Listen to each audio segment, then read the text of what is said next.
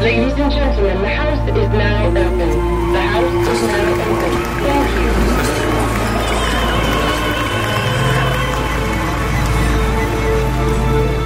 you. You're listening to Unseen Theatrics with Clinton Kamak. Hello and welcome to today's episode. Needing a love for the medium you're working in, which could include dance, opera, plays, or musical theatre.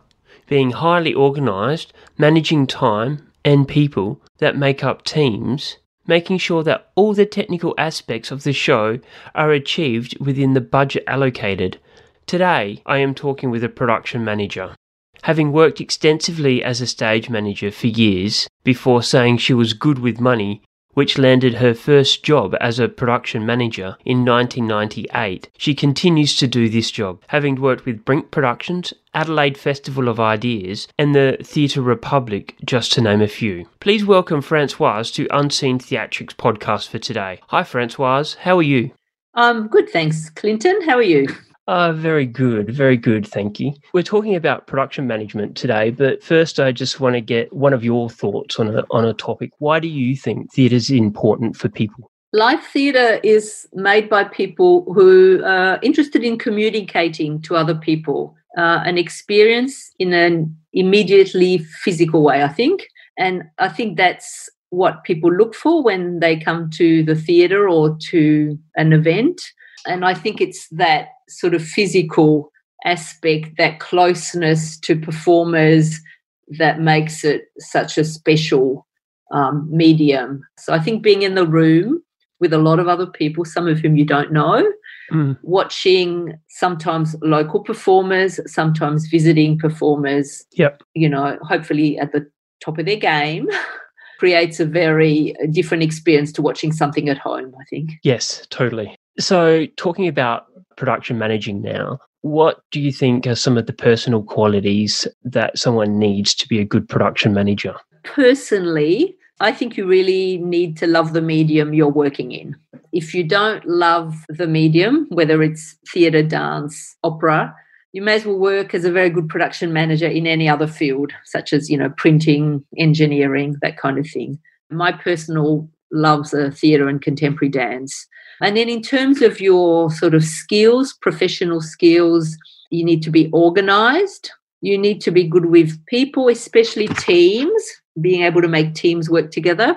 I think you need to know your strengths and where you might need help, depending on the budget, always. And you need to be a good time manager and you need to be good with money. And I think the other thing is it helps if you are good with understanding the creative process and where it is that you might have something to to offer to the creative process. Okay, moving on from the personal qualities, what roles and responsibilities does the production manager have? All the technical aspects of a show. You're handed a budget, which you often have had no hand in creating, and you have to use that budget to make sure that all the production aspects that you've been asked to provide can be satisfied within those finances. And you can often reallocate some of that budget across different lines if required. So, some of the things that you do, you can help to find a rehearsal room. You make sure that all the creative team uh, are getting what they want to achieve their vision. Mhm. You liaise the organising of the builds of sets, costumes, props, all this with the designer or designers, depending on how many there are. Yep. You find set builders, costume makers, the stage management team, production crew, whether that's when work's needed in the rehearsal room or once you go in the theatre. You make up a production schedule that begins at the design presentation, which can be many months before the show goes into rehearsals.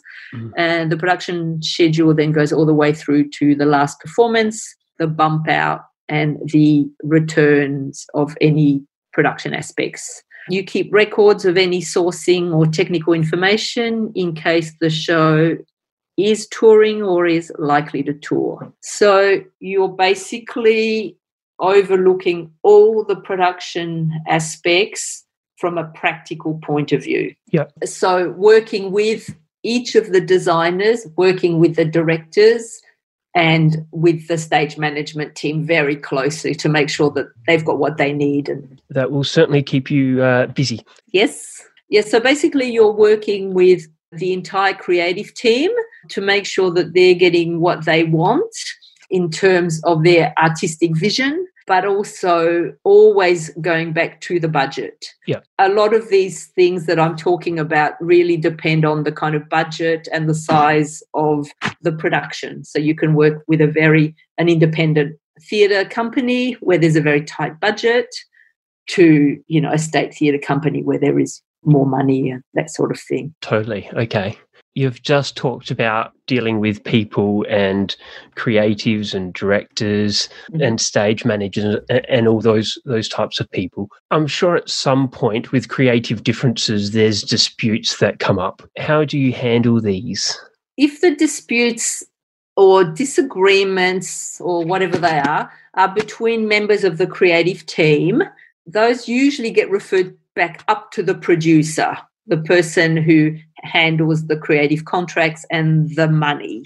Yep. It's not usually up to the production manager to resolve those. Yep. You might, however, have to deal with some conflicts with in say the stage management team or crew members Yep. one of the ways to get around that from the very beginning is to try if you can if you've got that power to employ people that you already know whose way of working you know and understand and by creating teams of people who come back to each other and to work with each other. Um, I find that that's very rare now for me um, because most of the time I get to pick who is on my production team. Yes, yes, that's the um the whole networking to to get jobs and if you work well people will rehire you and, and bring you back. A- absolutely. And now, having said that, for example, I would never contract a stage manager without checking with the director, for example, that they were happy with that person Yep. in case they had some issue. And I guess the great thing about having been around for some time now is that I'm part of a network of people who kind of trust each other's opinions. So if I can't find somebody, there are other people I can call and say, you know, do you know somebody Hmm. who could do this job? And I know that if that person tells me you should have that person or you should try that person, even perhaps if they're young and not very experienced to give them a go. That's the other thing. So yes the networking is very very important. Yes, yes, and I and I do like that you just mentioned uh, hiring a young person and giving them a go because so often these days it's we need someone with experience, and the only way to get experience is for someone to give them a go. Yeah, so I think if you're working on a big production, I mean, say for stage management, if you're working on a big production, you can give people a go as, you know, assistant stage managers, for example. It's harder to give them a go as stage managers. Mm. And then on smaller productions, sometimes I can say to the director or the producer, I think it would be great to give this person a go. They've got everything it takes, they just need experience. And then I take it on Yep. that I would be there to, you know, help that person if needed. Yes, kind of be a mentor as well. Yes, I think uh, one of the things in our industry is that there's no formal, no real formal mentor sort of system, which is kind of okay. But I think that sometimes it would be nice if we could sort of acknowledge that some people would really benefit from having someone they could just call, even. I mean, I always say to people, when I've worked with them, if you ever need any advice or any tips, or if you need that spreadsheet that I use to just call me and try and do that. And within the group of stage managers and production managers, say in Adelaide, we're all very open to that sort of thing, Mm. kno- knowing that we'll do that for each other. So that works on a as a mentor kind of system, you know, for someone more experienced to someone less experienced. But we also do that across the board with each other, whatever our level of experience. Yeah, cool. You actually just brought this up paperwork,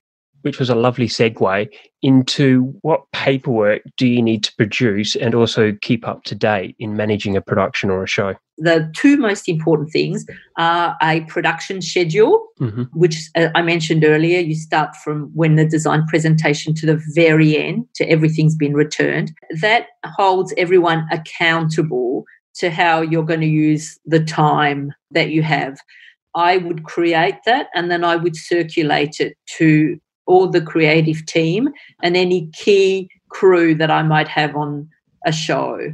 So if I was staffing the theatre, the venue crew, because we don't always get to do that. Obviously, sometimes we go into a venue where the crew's assigned to us, and then you send it to the production coordinator. Yep. But definitely to all the creative team, the stage management team, for everyone to look at and give feedback on. Yep. So that by the time you get to the theatre, nobody should turn around and say, I thought I had more time to do X. You've nipped that in the bud before you get there. Yeah. And the other thing you put in the production schedule, not a version you necessarily share with everyone. If you've got crew, do all the crew costs from that. Yes. So that's the production schedule. And the other really important thing is an expenses spreadsheet. Okay. So usually when you're given a budget, you're told you the designers are told what they have to spend. A set designer may have so many thousands of dollars or so many hundreds of dollars, depending on the show. Yes. If there's a separate costume uh, designer, the lighting and the sound designers all have an amount of money Mhm. To spend. And then as we spend that money, I have a spreadsheet where I put in all the expenses against those budget lines. Yes. And one of the things that happens there is that in the build process, the rehearsal process, one of those designers may not need as much as has been budgeted. Mhm. That's more often technical if we're in a venue that has a lot of gear and we don't have to hire so much. Yep. But it can happen with any of the designers, in which case we have a discussion with everyone about reallocating some of that money. Yep. And usually we can just do that without checking with the producer as long as I keep the whole budget, production budget under or in. And then if you have specific items where you know that there's a potential blowout, you go back to the producer and say, is it possible to have more money or not? Yes. And sometimes there's a bit of something that's been saved on another area, and sometimes it isn't. And so you have to address it in a different way. Find an alternative. Yeah. So they're the two main things that I would have. Yep. The other paperwork. So we would have during the rehearsal process and in the lead up production um, meetings. So there'll be agendas and possibly minutes. You know, every time we have a meeting, we see how things are progressing. So it's good to have that. Yep. As we start to rehearse and into the theatre, to keep a packing list, a returns list. So if we borrow or hire anything, it's in the one place. In the kind of work that we do, where a lot of people are freelance, sometimes Mhm. their contract will finish on the last night or one extra day for a stage manager, Yep. and then everyone's gone. A hire company might ring and say, What happened? You know, you return, you know, everything except these two items Mm. it's very annoying when that happens. So you try to prevent that. So often it's the stage manager and the production manager who do most of this hiring, borrowing. Mhm. But if you work on smaller shows with not a lot of money, the designer might bring lots of stuff from home, for example. Yep. So you just need to make sure that the props list or the costumes list says where everything came from. Yeah. Uh, a risk assessment. So the risk assessment is obligatory if you work in um, big theatres. So, for example, the Adelaide Festival Centre will expect you to do a risk assessment. Yep. Smaller venues may not ask for one, but it's absolutely imperative that you just do one, whether someone asks you for one or not.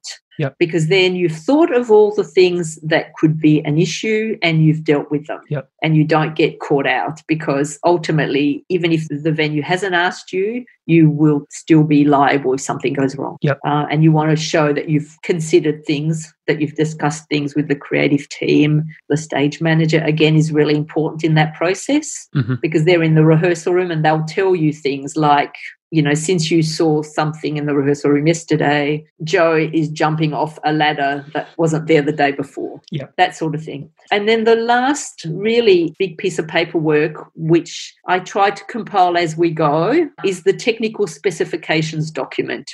And that is more for the future.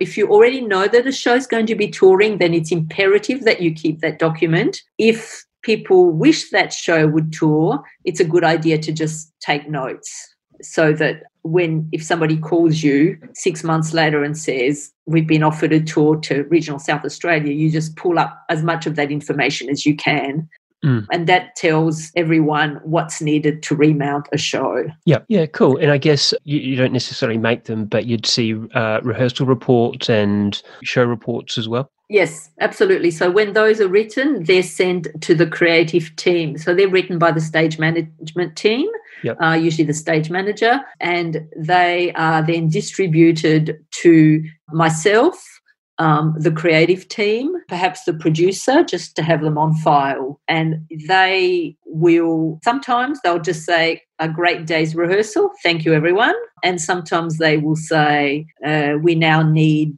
three handheld microphones by this you know date whatever so these things are all written down by the stage manager but often then we'll talk say you know that night or the next day Mhm. together about getting that stuff in the rehearsal room Yep. but they're a good record that the stage management has been told about things that are required and then i would liaise with the particular area the particular designer and go you know exactly what do you need and when do we need it and do we need it in the theatre that kind of thing Yep. then the show reports are more obviously about how the show went uh, but again um, things to follow up Yes. dresses that need to be repaired or shoes that need to be sent to be repaired or that kind of thing and Mm. then any untoward accident that then need to be addressed in accident report forms which again it's usually the stage managers who complete those documents and then pass them up The churn. Okay, cool. I hope you're enjoying today's episode, and if you are, spread the word. Let everyone know about Unseen Theatrics, sharing education of live theatre. We touched on a little bit there about uh, about rehearsals. Is there anything else that you want to add about what you do during the rehearsal process? so during the pre-production apart from the production schedule the budgets the venue hiring all that kind of thing Yep. you're kind of asking a lot of questions about what how things are going if everybody's got what they need Yep. in the rehearsal period it's interesting because you don't have to be there every day watching but you have to obviously be on call Yep. um, you'll definitely go in weekly for a production meeting, which is attended by the all of the creative team and the stage manager. Yep. So they happen maybe one or two before the rehearsals, and then once a week during the rehearsals until we go in the theatre. Yep. Um, so really, during the rehearsals, we're just managing all those aspects, making sure they're ticking over. Yep. Making sure to follow up the stage managed re- reports and the rehearsal schedule, which is put together by the director and the stage managers with their stage managers' help. Yep. That's tracking. And then just making sure that you're there for the director, for the creative team, and for the stage manager. I'm very keen to always be available for the stage manager. Let them run the room, but for them to know that you are around. Okay. Before we move on, is there anything else in pre production or rehearsal that we have missed? I think the, there's a lot of sourcing that goes on. Okay. sometimes the designers will source the material but uh, or items but then they'll tell you about them and then you have to go and purchase them hire them do all the bookings that sort of thing so there's a lot of that Yep. and there's a lot of questions being asked uh, for example if you have to book say wardrobe staff if you're having to make get the costumes made yourself and they're not if you're not working for a company that has a wardrobe department Yep. then you have to ask a lot of questions about the design for example. Is it going to be more buys because it's contemporary? Is it a period play so we need someone who knows how to make period costumes or alter period costumes they're very different skills Okay. so knowing who's around Adelaide, who's available, who can do what is really, uh, again, really important. Again, with the lighting and the sound designers, making sure you know what they need. Yep. Being on top of what the venue's got, or making sure that those people are on top of what the venue's got. They'll ask you that. Can you get me the tech specs for the venue? So you would do all of that liaising with the production coordinator at the venue Yep. and make sure you've got all that information. Yep. You know, if you're looking at a budget that's not really large, seeing who can borrow things, who can call in favors. Yep. I try not to do that too often because uh, it's great if you can give people money for hiring Mm. and then making sure you use all your relationships with your own creative team about what they might be able to access through their own channels. Okay. If people say, I can take care of it, like I'll kind of go, yeah, can you make that first call and make sure that's okay to borrow from somebody? But then I like to follow it up and take care of the practicality of getting it to the theatre or to the rehearsal room and making sure it's returned. Mhm.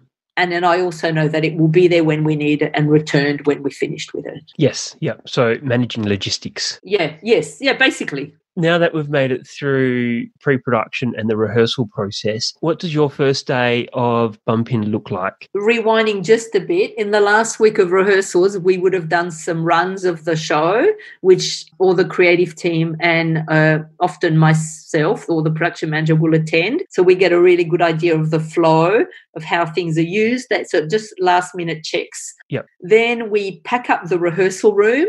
If we're lucky enough to have had the set in the rehearsal room, we obviously have to pack that up. Yep. But it might be being made off stage and we're just using a markup in the rehearsal room. Yep. Organize that transport to the venue. Mhm. So the bump in will usually start around, well, usually around eight o'clock in the morning. And I would work very closely to the production schedule to start off with. And that will have, um, have the detail of who's doing what at what time, what crew are coming in. Yep. And it's very dependent on, again, the budget and the venue. A venue that has a grid means that people can be rigging lights above and builders can be building the set on the stage.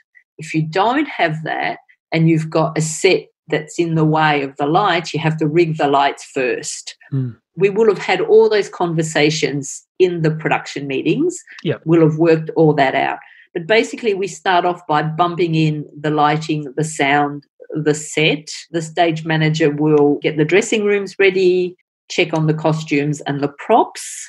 Mhm. That can take a whole morning into the afternoon. Yep. The next thing that will happen will be that we will do a lighting focus. So that's lighting has the venue and they will check all the lights and set them up the way the lighting designer has required. Somewhere in there, the composer and or the sound designer will get a nanosecond to test their sound. I say that not flippantly, but unfortunately, that's can be what happens.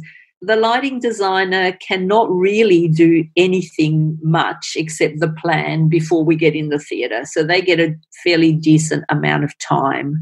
Sound is often created earlier and then amended once we're in the theatre if that needs to happen. But a sound designer can sit in rehearsals and in runs and manipulate their soundscape uh, more more easily. So it'll be a sound check. But we might do a separate sound plot where the sound designer, the composer, and the director will listen to each sound cue and make sure that they're doing what they all want, Mhm. especially if they're coming out of specific speakers, that kind of thing. Levels, try to set levels. So you do all of that without the cast. Uh, lighting plot, same thing. You, if you do theatre, you do the uh, lighting plot without the cast. If you're doing dance, you'll often do a quick lighting plot, but then you will have the dancers in for a recap and tweaking Mhm. because it's so much about the bodies in the space. Yep. When you do a lighting plot for theatre, you usually have what's called a walker,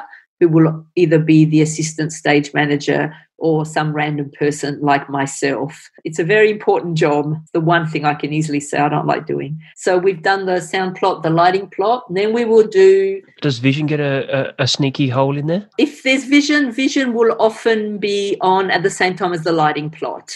Yep. They're a bit like sound. They'll have to be given time to have the venue on their own to do the lineup, that sort of thing, so that they're ready, like the sound. So, what we do is we often stagger the crews so that, for example, sound does something while lighting's gone to lunch. Yep. Because then it's quiet and they don't interfere with each other. And we might do any kind of vision again during a break if we can. So time is of the essence. So the first day we might start at 8, go till 11. And then after that, we start at nine, uh, unless we finished earlier. We have to have a 10 hour break Yep. after the end of the day before the next day. Yes. So the other thing you can do is if sound has finished, they can go earlier and then they can come in earlier the next morning. So that's all again in the production schedule uh, and has been worked out um, pretty clearly so that if there is any issue, then you can deal with it.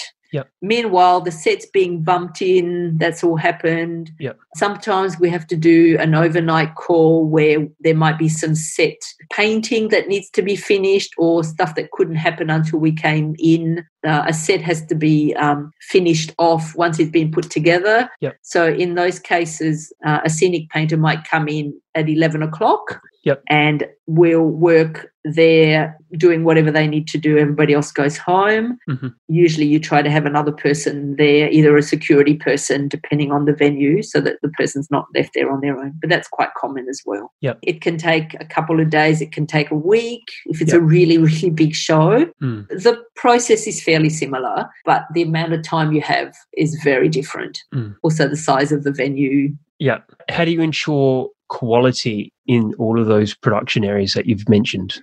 a lot of planning, a lot of communication as to what people want. Employing really good staff, Yep. making sure everyone has what they have requested. And then, if it turns out, you know, at the last minute that we've missed something or somebody has an extra request, that's life, isn't it? Then you just have to go, can we afford that? Yes, who's got it? Get in the car, go and get it. Mhm. And one of the things I tend to be doing in that production week, once we've started the bump in and everyone's on their way, is that I'm there to fill the gaps. So if something comes up or we need more of something, this is how I would do it. Not everyone does that, but Yeah. I'd go, okay, I'll go because I'm the one person who can be spared Yes. because everybody else is getting on with their job. The creative team will be looking after their own crew. Mhm. If I'm about to walk out the door for a few hours, I'll just remind everybody that lunch is at one o'clock in case I'm not there, that sort of thing. Because that's what you're doing as well. You're making sure that things are going according to schedule. If they're not, you have to sit down and have a chat, Yeah. make sure, sure everybody gets their meal break. So the quality is all about making sure that everyone has what they have and that you are on top of that and always accessible to to talk about it. Okay. That kind of leads on to the next one of how to develop a good good team. So I'm a very nice person. I can second that. I like people who work hard within reason, as in, you know, we all need our breaks, etc. And also, I think what's really important is if you don't know quite what you're meant to be doing or you need any help to be able to say that. And so to me, it's very important that I've communicated that to everyone. But especially if you have new people on the team, to, to make sure that they understand that no question is a dumb question, that kind of thing. Mm. I have a self managed team motto, which is we never make the same mistake twice. Yeah. We all make mistakes, but I think it's important, you know, once we've made it, we don't make it again. Yes. I think the other thing about a good team is important to ask, especially the lighting and the sound designers, if they have any preferences for people they like to work with. Okay. If I have to assemble a lighting team to rig the lights and then someone to operate the board, those people are spending quite a lot of time together doing late hours, that kind of thing. Yep. So I think if someone says to me, I really like that person to work with, they're a great worker, they do, you know, we get on really well, we work really well together, then I'm very keen to do that. Mhm. Just to go back a little bit with designers, uh, set and costume designers, that's more important earlier for things like the set build and the costume build. Mm. We try and get people that, if they've worked with them before, that they may uh, have a good relationship with Yep. Because that just makes that communication quicker. I mean, one of my favorite things about this kind of work is working with all these different people who can do things that I can't. I'm very keen to always make people feel comfortable and know that their, their work's valued because it's very important. Because, you know, the thing about working backstage in unseen theatrics is that the, the secret really is that we don't want anyone to know we're even there. Yeah. You're doing a bit of a reveal, but the idea is that people should just see the set as it is, the cast, and that what we've done seems effortless, which it isn't. But we want to make it look like that. And so it's really important to know that those people know they're valued while they're doing that work because it's not part of the brief that you get any accolades. Yes, totally. And uh, recognizing people for the work that they do is uh, is always a good thing. A good creative team will do that as well, obviously. Yeah, the people thing it is a common thread that people in this industry do it for people and to work with people. Yep, correct. When you work freelance, as many people do, there's also that really great feeling when you can say, oh, I'm going to have those people on my crew. I'm going to get to work with them again. Won't that be great? Yes. Moving into tech. So, the technical rehearsal, where everybody gets together in the theatre and runs through the entire show from the beginning to the end, Yep. is often where the production manager will be able to sit back in the auditorium and watch and try to keep a low profile. It's run by the stage manager and then the creative team is in the auditorium watching. Mhm. And basically, we run from the very beginning to the very end through all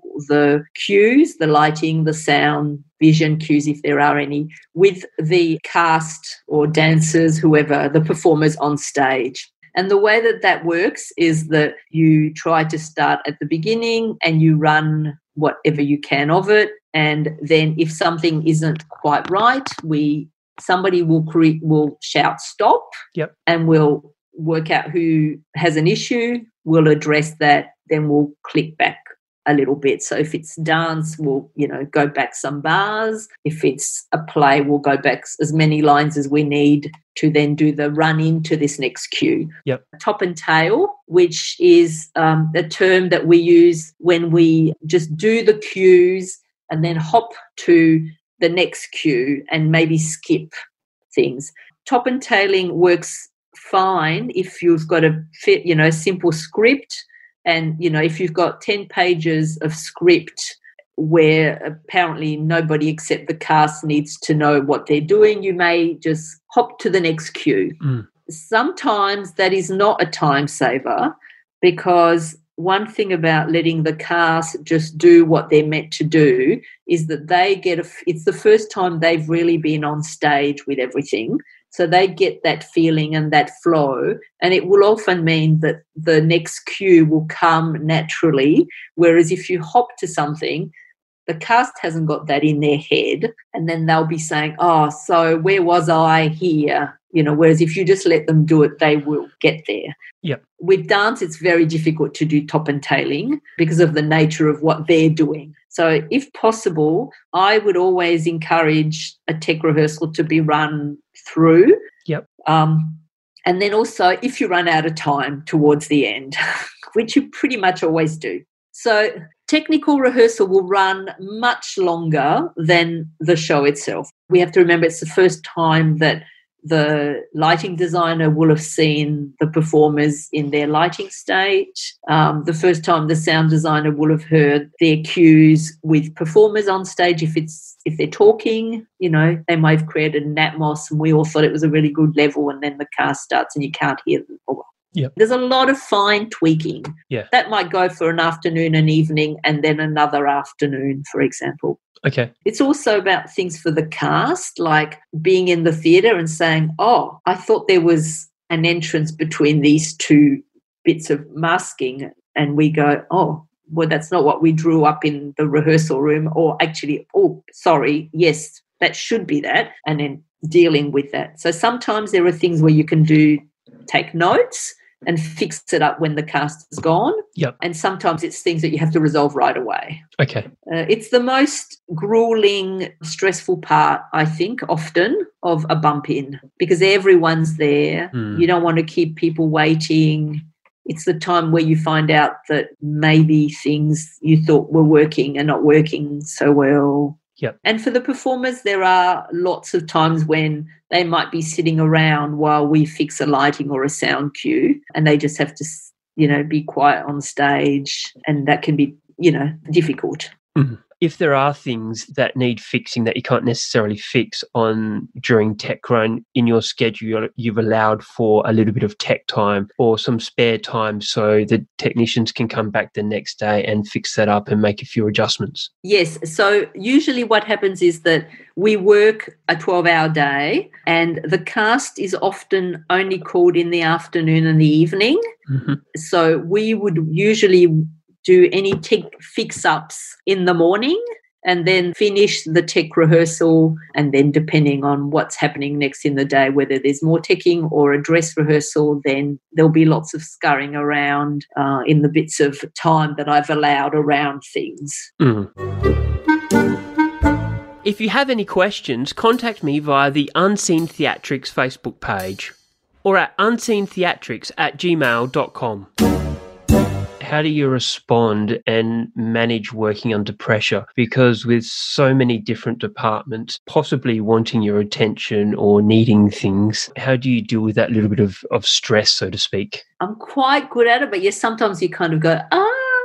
Um, so I think it's about being there the whole time and paying attention to me, um, because you're not actually doing much by then. You are watching, but it's about thinking, oh, this seems to be an issue. You know, is there someone around who can take care of that? Or is everybody busy? Do I need to go and get something? Uh, and then starting to think about how that next morning, that tech morning will run with the tech notes, like making lots of notes and thinking about who needs to come in at nine, who could come in at 10. Do I have to go at eight o'clock to, you know, Jaycar and get something?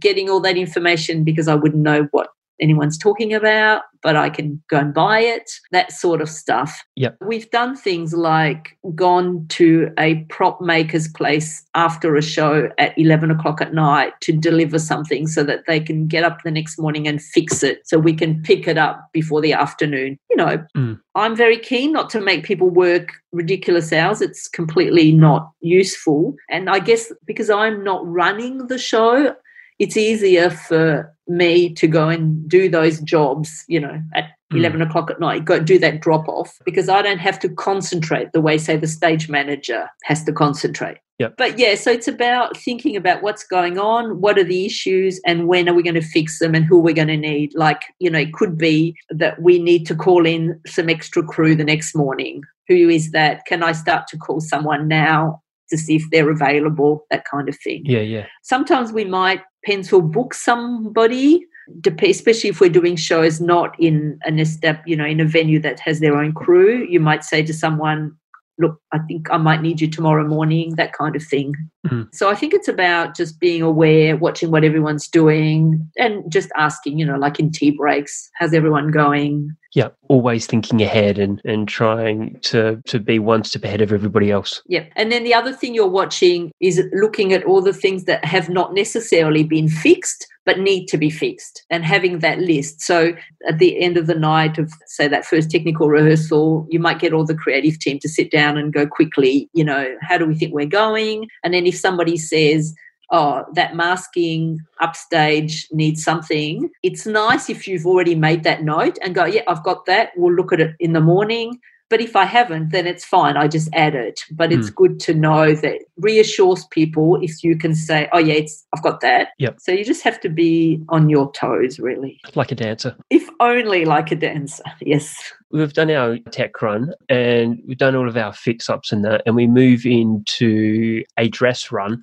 Are you still mainly sitting in the auditorium? Do you what responsibilities do you have during this time? again uh, trying to leave it to the stage manager to run the stage they know what time they're meant to start the run. Uh, knowing if things are being a bit delayed it's usually small things will be happening and people are fixing things. So trying not to interfere but just being there. So if there is a thing they can say what do we do here? Yep. sometimes you haven't had time to finish the tech run and you might have you know a few scenes left. And i always encourage people to still start the dress run as planned because um, otherwise it just keeps getting delayed and delayed. And what might happen there is that we might start the dress rehearsal, which is where we try to do the show as per the show with all the cues, all the costume changes, everything as per the requirements Yep. so that we at least get all that lead in and sometimes we get to those last few scenes and we find that there's a lot less technical stuff to to do but if there is we stop then and everybody feels like they've had a really good crack at the play or the show and then you might go okay we, this is as much as we've done let's continue and try and fit that into what we've got left of the session Yep. often sitting near the director so they can just give you notes so that they don't have to tell you again. Yep. And after the dress rehearsal, everybody will go into the green room and the director will run through all their notes, whether it's technical notes or cast notes. We tend to do that in order. Or the director might just go, We have to look at LX27, and then you'll make that note so you can talk about that the next morning. So you concentrate on the cast, then you try to let them go. Yep. And then you've put some time the next morning to look at some of those things and fix them up. Okay. Yeah. So the thing you have to do really quickly after the dress run, if it's the end of the day, is to make sure that you talk to the director about what they're likely to want to do the next day sometimes if it's not Yep. another rehearsal about the fix ups and get the crew before they go home make sure that you've spoken to them and said you know sound needs to be in at 9 and lighting needs to be in at 10 then people can go home and know what their calls are the next day Yep. because they can be different depending on all the things that are going well or not so well Yep. you know if there's a set painter coming in who needs to do something then maybe you do that at the same time as sound because scenic artists tend not to make any noise and they need light and sound is always happy to do whatever it is in lighting uh, in um, in light Yep. so that's the other thing you're juggling around in that scheduling that you're doing you know at 11 o'clock at night Yes. it's the magic hour 11 o'clock that's when everybody's meant to go home and you go ah okay what do we do now what are we doing tomorrow Yep. It's time to start work. yeah Do you have any other words on on dress run? You're you're sorted with dress. So we might do several dress runs. That's the other thing. You know, if there's time, if it's a shorter play, or hmm often I'll be looking by then at the whole venue and the whole stage and making sure that everything looks schmick. So the director and the designer will often also look at those things, but sometimes if they're really looking at the stage and the performance, Yep. you know, there might be other things. So making sure that if there's any draping, it looks nice and it's been sandbagged if that's what we're doing. Make sure we can't see any wires and, you know, if somebody's using a white power board, that the white power board's been hidden by all those really little things that make something look really special because that's the stuff that distracts the creative team and will ultimately uh, distract the audience if they see that sort of thing. And also always looking at the safety aspects, so making sure backstage that everything's been uh, signposted, if there are hazards, you know, doing white arrows with dance into the wings so the dancers know where to go. Yep. And then getting, say, the backstage crew, if they're not on all the time, to help with all those bits and pieces, uh, and then ticking them off that what seems to always be an endless list of fixings. Yes. But then that's it. As that process goes on, the production manager has hopefully less to do. Yes. So then after dress, we move into shows. So, what's your typical show day if you're working on a show that has multiple performances? Just say, you know, the show's in the first show, like maybe a preview, or the first show is in the evening. We would probably still be there pretty much all day. Yep. We might, uh, so in the morning, we might again be doing tech fixings. Yep. It depends on the director. They may say, let's give the cast the day to rest and get ready for the show. Or they may say, it'd be great if everybody came in for a couple of hours late in the afternoon, did a bit of stuff. Yep. And then when it had their you know their dinner break and then came back for the show. So uh, again it's about being there making sure that everything's as it should be everything's prepared. The stage manager will often you know be around as well. And then whatever crew you need always remembering that depending on if you're paying people by the hour if you haven't scheduled them then you don't need to pay them, but often you can call them in if you need them at the last minute. So uh, having your eye on the budget if possible. There are lots of things to do with crew and awards that you need to know for that sort of thing, you know, how to treat them, how much they get paid, what kind of breaks. Yep. Being on top of that award is really whatever relevant award it is, wherever you are, is really, really important. Yeah. Uh, so on that first show day, a lot of people will already be around, depending on what's happened in the afternoon, Mhm. and then we will do the show, and then we will, if it's preview, then we will again do notes after the run, the show. Yep. And then if it's the opening night, then there are no notes. Everybody goes and usually has an opening night function of some kind. Yep. The stage manager and the sh- the show crew might st- have to stay later uh, after the show to reset the stage. You know, get the costumes to wardrobe. If you've got a really small team, the stage manager may have to do wardrobe as well, or get it to someone else. Yep. Lighting will usually just power down the sound similarly, unless something's gone wrong, in which case you might have to address it there and then, or say, let's come in tomorrow with a clear head. And then, of course, it very much depends on what's happened on stage. You know, if you've had blood, if you've had mud, if you've had snow falling out of the grid, a lot of that stuff you'll often clean up that night, the post show cleanup, hmm so that when you come in the next day, you've done all of that cleaning. So it very much depends on the show. Sometimes you just pick up the three whiskey glasses, take them to the kitchen, wash them, and that's your post show reset. Yeah. And then basically you're doing show calls. A stage manager might come in an hour and a half, two hours before the show starts, depending on how much they have to do before the show, depending on how keen they are. The lighting, the sound, the AV crew will usually be called an hour before the show starts, unless there's um, a very big technical reason why they need to come earlier. And then they'll do all their show checks, make sure all the lights work, the sound system works, that kind of thing. Yep. And then everybody, the stage manager will check in with everyone. And then traditionally, you open the house a 15 to 20 minutes before the show starts, in which case everything on stage needs to be finished, unless you're doing a show that has a curtain, in which case you may still potter about, but that's just risky then. Yep. But the stage manager is running all of that by then. And once opening night is done, usually the sound, the production manager doesn't come to every performance Okay. We'll be on call pretty much. Yep. Yeah, I might check in and that kind of thing. But if the stage manager's happy and everybody's happy, you're just going to get in the way. Okay. What are some of the day to day tasks to keep the show running? Once the show is on, the production manager hopefully doesn't have too much to do if it's the show is just in the one venue doing one season and that's it. Yep. What I would be doing by then is I'd be thinking of the bump out. I'll have started to think of the bump out way before then, of course, especially transport. It- you know, if we have a three week season, for example, like if you were at State Theatre, you've got that time to look at your schedule and make sure you've got the right crew because it's quite a few weeks away. But you get onto it pretty quickly because people will want to know. Yes. And then if you have to book a truck, and then if you're storing the set, you have to make sure you can get into the storage wherever that's going to be, access, um, where is it even going? Yep. You're thinking about the end. If the producer said to you, you know, we got a call from somebody, they want to, they're thinking of presenting the show, you'll get cracking on the touring specifications, the technical specifications that give you all the information about the show.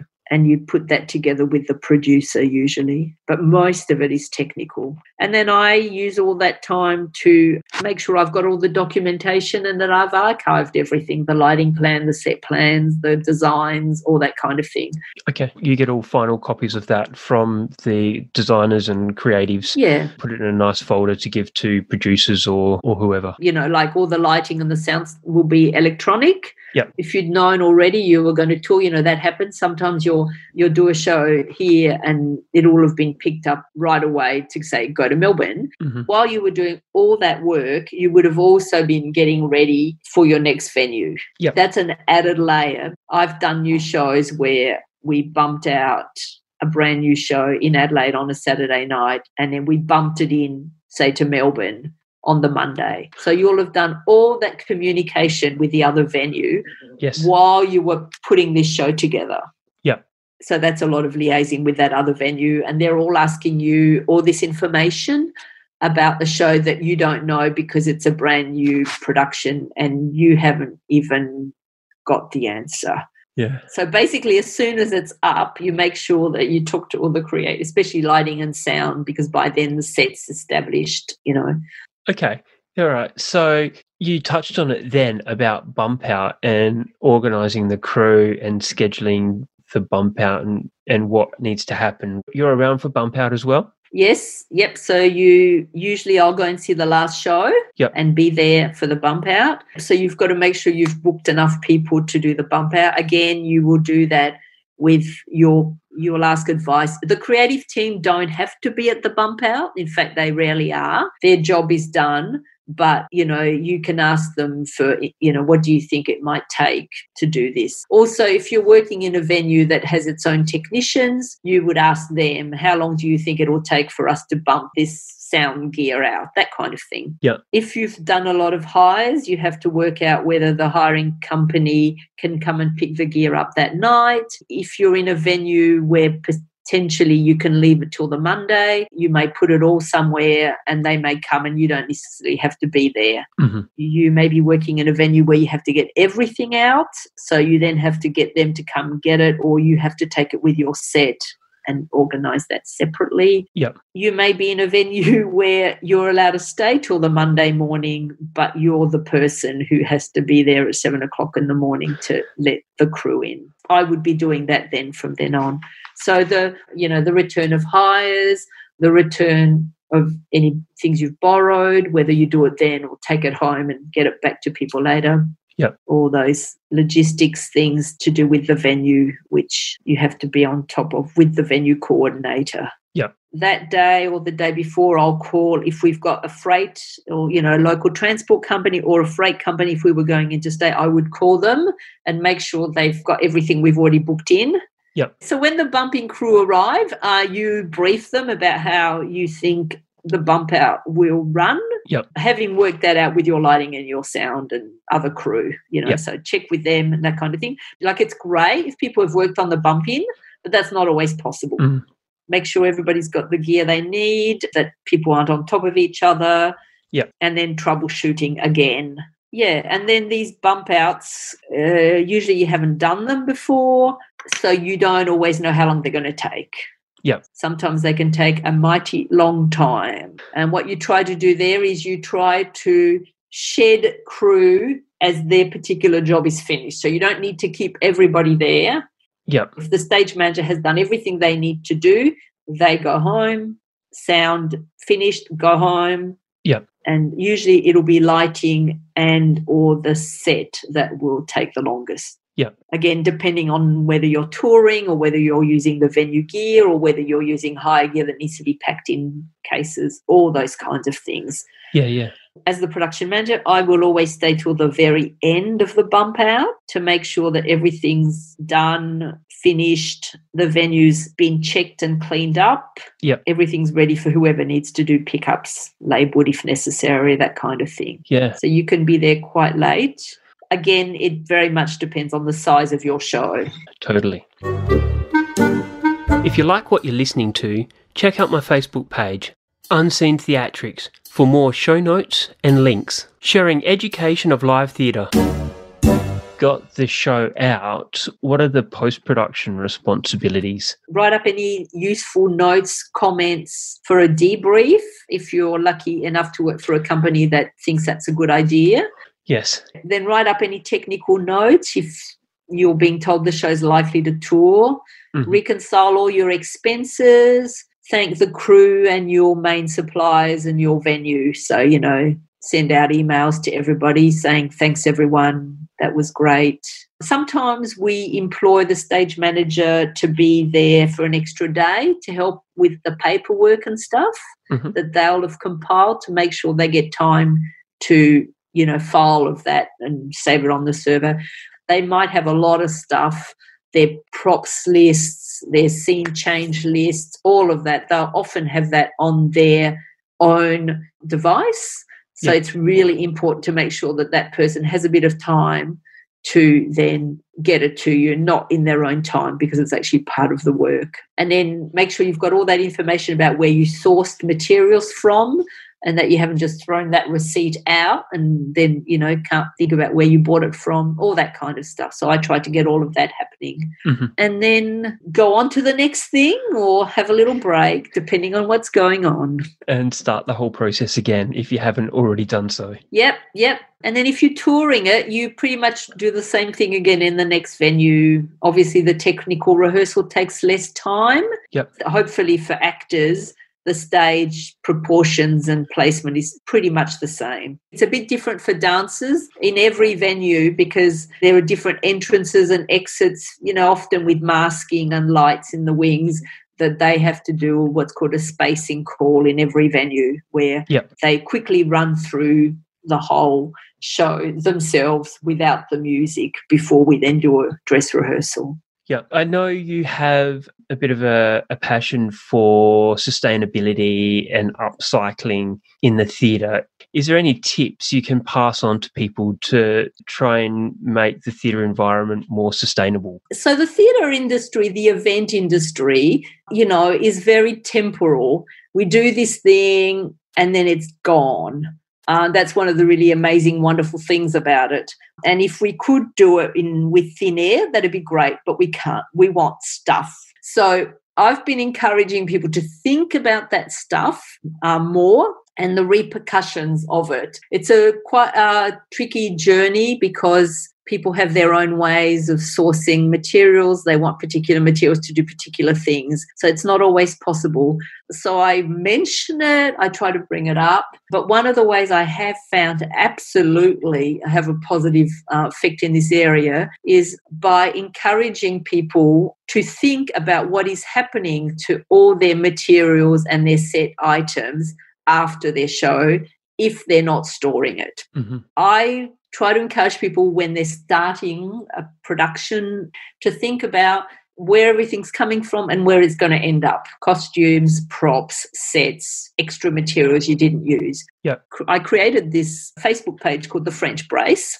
What I've done with that is that I've encouraged people before they put something in the skip to let me know about it and with as much planning and warning as possible. Mhm. And then I put it up on the page. Sometimes all I do is put up the information and some photos, and I'll say, This is available after a bump out, and uh, you need to call Clinton on this number. And then I don't do anything else. Yep. I just ask people to tell me when it's gone so that uh, I know that things are happening. Mhm. The other thing I've been doing uh, is helping various companies, organizations clean up things like their stores. And again, I don't have to have a lot to do with that, but just saying to them, if you're going to have a big clean out, perhaps you could have an open afternoon for people. If you're not selling, you just want to give it away. Yep. And if you send me lots of photos and descriptions, I can put them up on the page and encourage people to go to that thing or to contact you about that stuff. So this has been going on for, mm, I think, nearly three years, and it's getting used by more and more people um, knowing about it. The thing that's been really interesting is I started it to save theatre and event stuff from just going directly to a waste management place, not necessarily landfill. And so I thought it would be taken up by other theatre people, uh, and it has been for sure. Uh, including amateur companies, but also uh, it's been taken up by artists and by a lot of school teachers. Mm. It's been a great thing for me because now I don't think about who might want something. I just put it up on the page or help other people put it up on the page. Yep. And then the other thing is that I'm building a website at the moment. And on that website, I will have some information about where you can recycle things, Okay. and then things about being more sustainable generally in rehearsal rooms, in theatres. Okay. Can you give us a couple of examples of in the rehearsal room and in the theatre? In the rehearsal room, wherever I go, I have a set of eco bins, Yep. which are flat packable corflute bins, and there are four of them. One is the red one is landfill. The yellow one is for what you would put in your yellow recycling bin at home. Then the green one is uh, for organics. Food, Mhm. and then if people are using compostable cups, that kind of stuff. There's also a paper bin, uh, which I'll often give to the stage manager and they'll just put paper in that. I encourage everybody to use them and then I will ask the stage manager maybe to let me know when they need to be emptied Yep. if that's the case. So that's one of the things, reminding everybody to turn out all the lights when they don't need them on, Yeah. making sure that you have a battery recycling box.